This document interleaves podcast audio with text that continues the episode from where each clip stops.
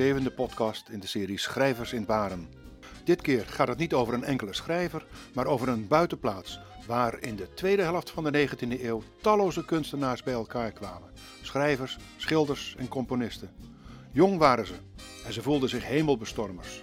Nachtenlang discussieerden zij over de vraag hoe zij het ingedutte wereldje van de gevestigde kunstenaars zouden kunnen opschudden. En tot op zekere hoogte is het gelukt. Zeker de schrijvers die naam hebben gemaakt als de tachtigers. Het landgoed heette en heet Ewijkshoeve en was eigendom van de rijke familie Witsen.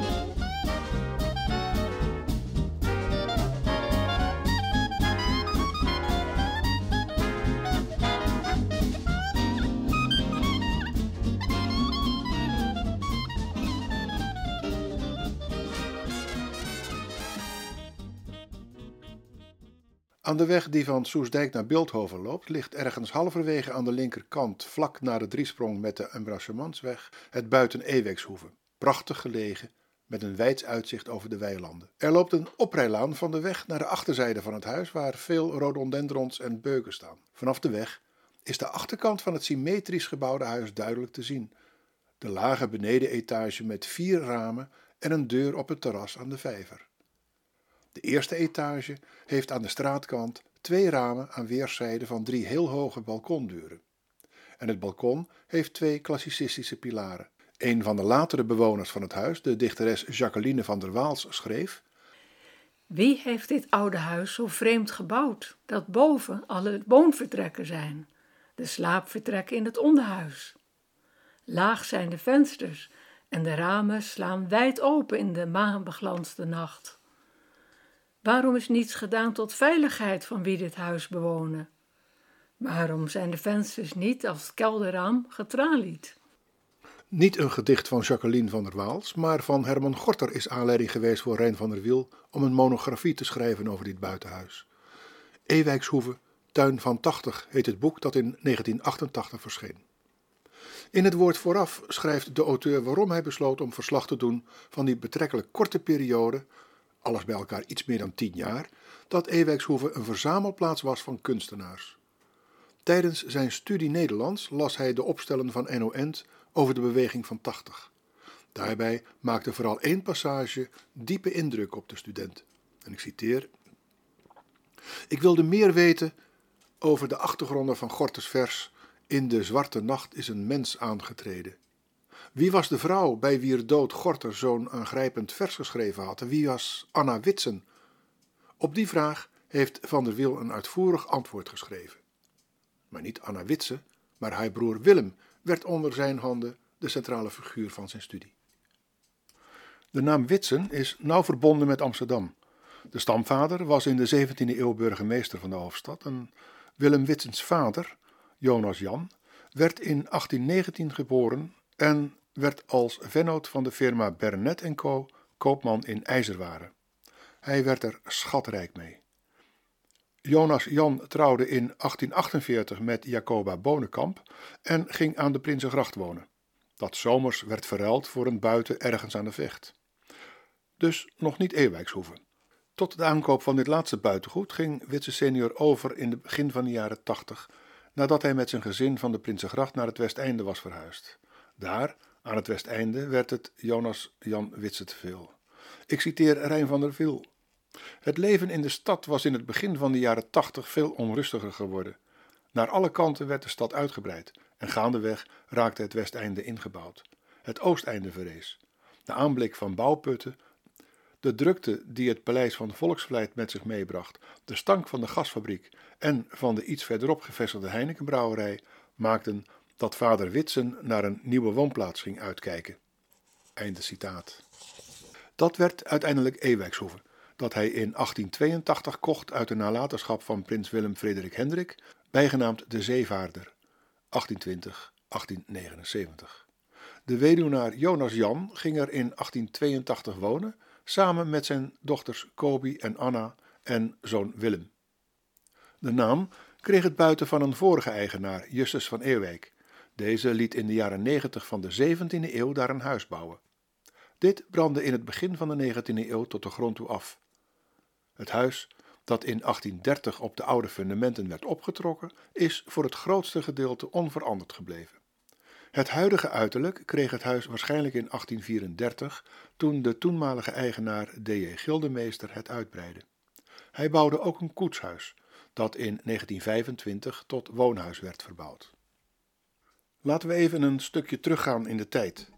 In de maanden mei en juni van het jaar 1871 verschenen er advertenties in de landelijke dagbladen met de mededeling dat Ewijkshoeve zou worden geveild door notaris Collard in het logement Ubink in Soesdijk.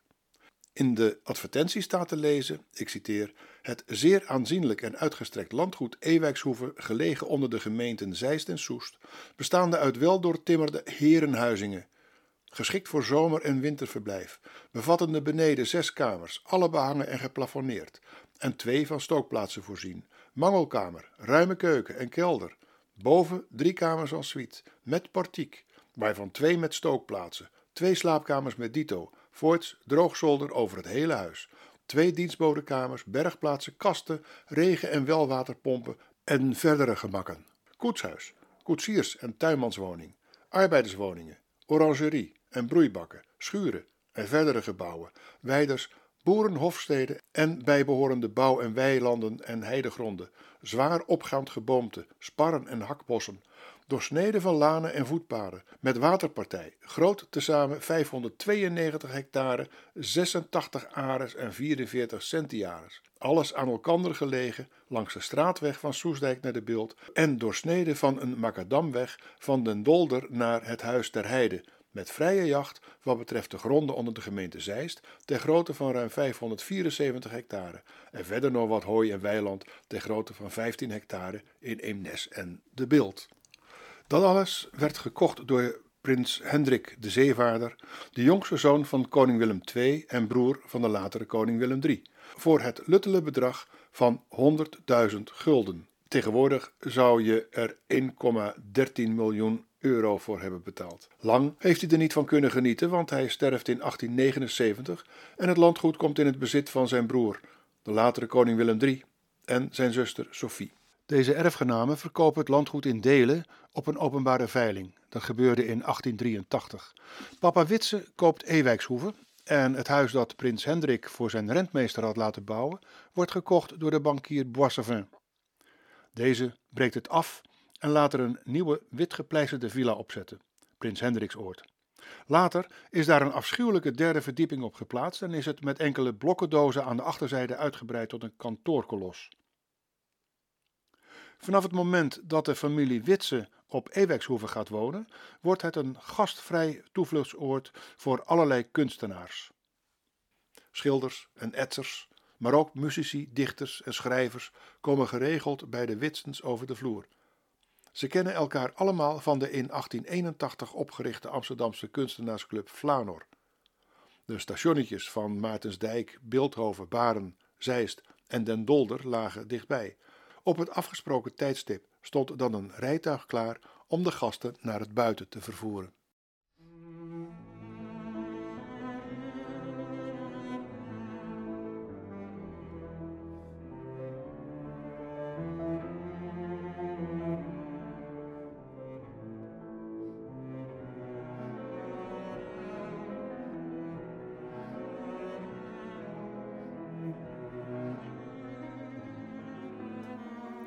Zoon Willem, muzikaal onderlegd, een niet onverdienstelijke cellospeler, maar vooral bekend geworden als etser, schilder en fotograaf, is bij al die bezoeken de centrale figuur die vooral de jongere generatie schilders en etsers aantrekt. De klassicus Egidius Timmerman schrijft over hem, ik citeer, Wim Witsen, de nobele, loyaal in alles, groot en donker, de tijger noemde Fons Diepenbrok hem die niet alleen alles voor zijn vrienden over had, maar zichzelf in de schulden stak om zijn vrienden te helpen en wel deed met een soort Amsterdamse humor. Einde citaat. Van der Wiel noemt Willem Witse, die leefde van 1860 tot 1923, een aristocraat. Ik citeer. Zijn fijnzinnige manieren en gereserveerde houding maakten hem in de kring van schilders en schrijvers tot een uitzonderlijke figuur. Enerzijds moest hij niets hebben van uiterlijk vertoon en brutaliteit, Anderzijds bewoog hij zich zonder moeite tussen de hemelbestormers van zijn generatie. Einde citaat. Willem Witse zocht zijn weg tussen traditie en vernieuwing, de synthese van het goede van het oude en het mooie van het nieuwe. Niet alleen componisten als de behoudende Verhulst, de jonge Diepenbrok en aan de zijlijn de grote Johannes Brahms komen langs, maar ook schilders en etsers als Jacobus van Looy, Jan Vet, Breitner, de oudere gebroeders Maris en tal van anderen, en schrijvers als Albert Verwij, Willem Kloos, Frederik van Ede, om anderen maar ongenoemd te laten.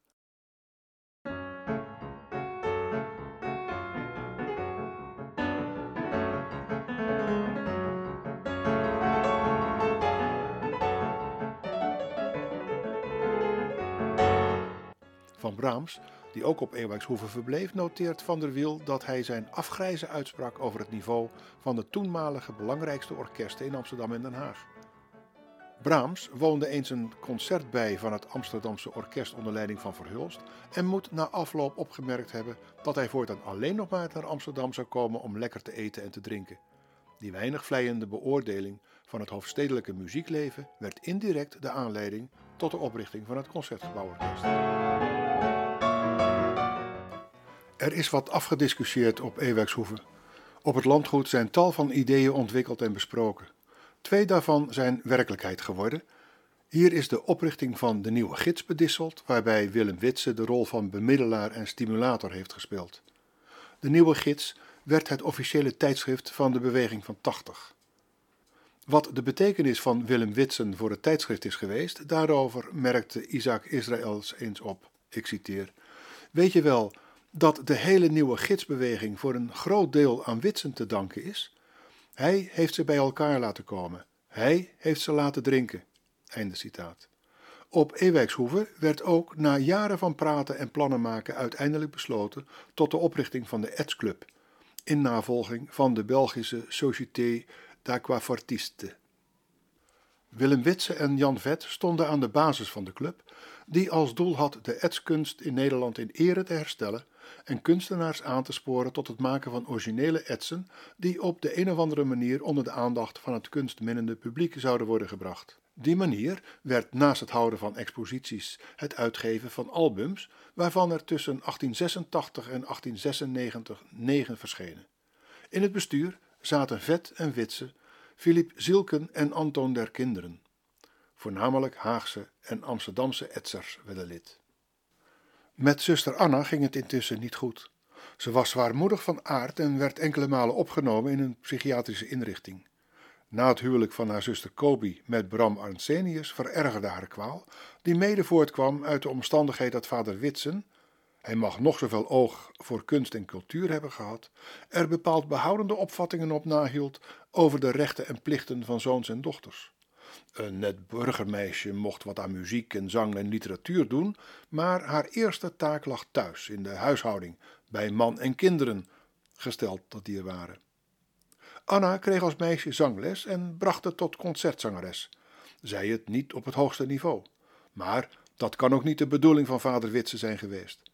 Volgens kenners die haar hebben horen zingen, had Anna, ik citeer, een aangrijpende, wonderlijk stralende, diep melancholieke stem. Einde citaat.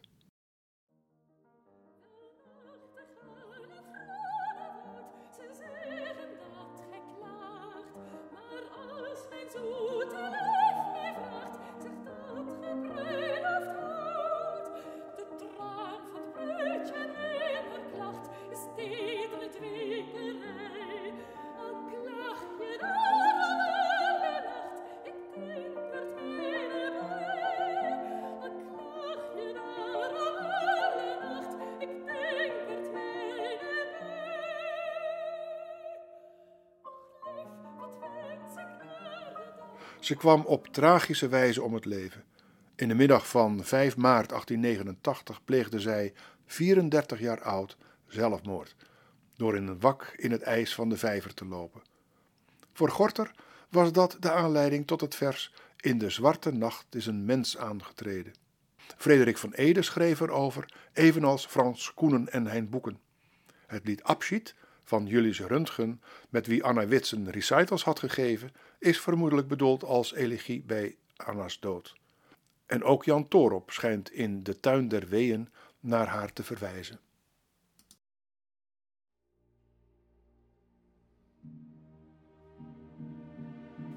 In de zwarte nacht is een mens aangetreden. De zwarte nachtwolken vlogen, de zwarte loofstammen bogen de wind ging zwaar in zwarte rouwkleden. Het gezicht was zo bleek in het zwarte haar, de handen wrongen, de mond borg misbaar. De nek was zwart, een hel was het hart. Vandaar kwam het zwarte en worgde haar. Met de wind, met de bomen en met al de wolken is ze gekomen. Het waren rondom haar grote volken van zwarte nachtdromen. Bij een groot zwart water aan zijn zoom heeft ze heel stil gestaan. De lang geleden geboren boom heeft haar toen geraamd. En de wind en de wolken hebben stilgestaan. Ze hadden het niet gedacht, anders waren ze niet gegaan en hadden haar niet hierheen gebracht. En alle zijn ze blijven staan, de wind en de bomenblaan en het wolkenvolk en de zwarte golf in de kolk. En de vaders en de voorouders stonden omhoog in stille wolken met hun schouders tot de voeten in zwarte toog. En de kinderen die ze had willen baren, kwamen rondom tegen de bomen staan. Ze waren klein en stom. En één ding dat ze in haar leven altijd had gehad, kwam nu heel hoog boven haar zweven, lichtend mat. Een grote vogel, een grote bloem, een klinkende klok, haar grote roem, haar stem waarmee ze was geboren, hing nu omhoog en liet zich horen. En al die kinderen en die ouden hadden het niet gedacht. En ook niet de stem die boven de wouden nog zong in de nacht. Die was altijd in het leven geweest, haar enig lam. Die blaatte nu nog als een eenzaam beest of ze bij hem kwam. Die was het enige vuur geweest voor haar handen. Daar kwam ze s'avonds erg bevreesd uit de mensenlanden. Die was het dromen en lavende slaap voor haar in het leven geweest. Die stond nu boven, een eenzaam schaap, een blatend beest. Maar toch, ze ging en ze sleurde mee in een sleep, kinderen en klanken. In zwarte zee ging alles scheep. En het dreef nog even. Het water zwart, vonkte van diamant. In de grote schipbreuk brak ook het hart. Alles zonk. Het laatst de hand. In de jaren negentig werd het stiller en stiller op Ewijkshoeve. Willem Witse ging in Amsterdam wonen en werken aan het Oosterpark, waar hij het atelier kocht waar eerder Breitner Israëls bastard Poggenbeek en Kever hadden gewoond. Het landgoed verloor de functie als toevluchts- en rustoord voor kunstenaars.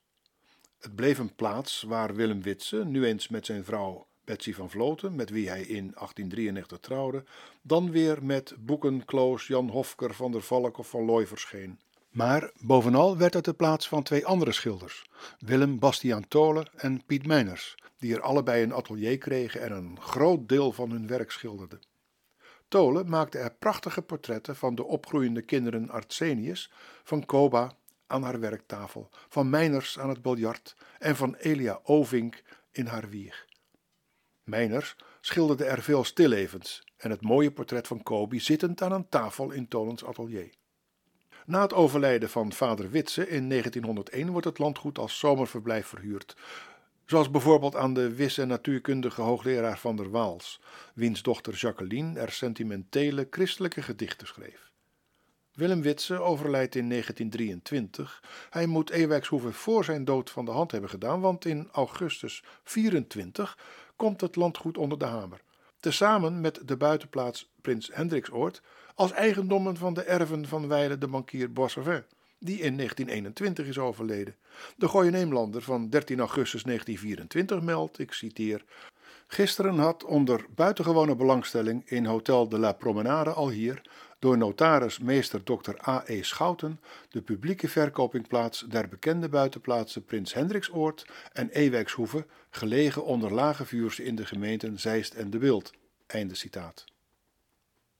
Ewijkshoeve komt met nog geen 5 hectare grond voor 26.000 gulden, dat is in 2021 212.000 euro, in het bezit van OPN Blom. En Groot Hendriksoord, met een riante tuin van bijna 16 hectare, wordt voor 52.000 gulden, in 2021 is dat 420.000 euro, eigendom van de familie van der A. En zo worden de compagnons in de verzekeringsmaatschappij Blom en van der A ook buren. De verkoop gebeurde bij opbod en afslag in 82 percelen. De 82 percelen brachten in totaal 447.000 gulden op. Dat zou in 2021 3,6 miljoen euro zijn geweest. En zo hield Ewijkshoeve op de tuin van 80 te zijn. Het was zelfs geen tuin der weeën meer. Van het trotse landgoed dat in de 19e eeuw bijna 600 hectare groot was, bijna twee keer zo groot als het huidige Pijnenburg, is nog slechts weinig hectare over. Maar de schoonheid is gebleven. Dat zie je als je op de Soesdijkse straatweg rijdt.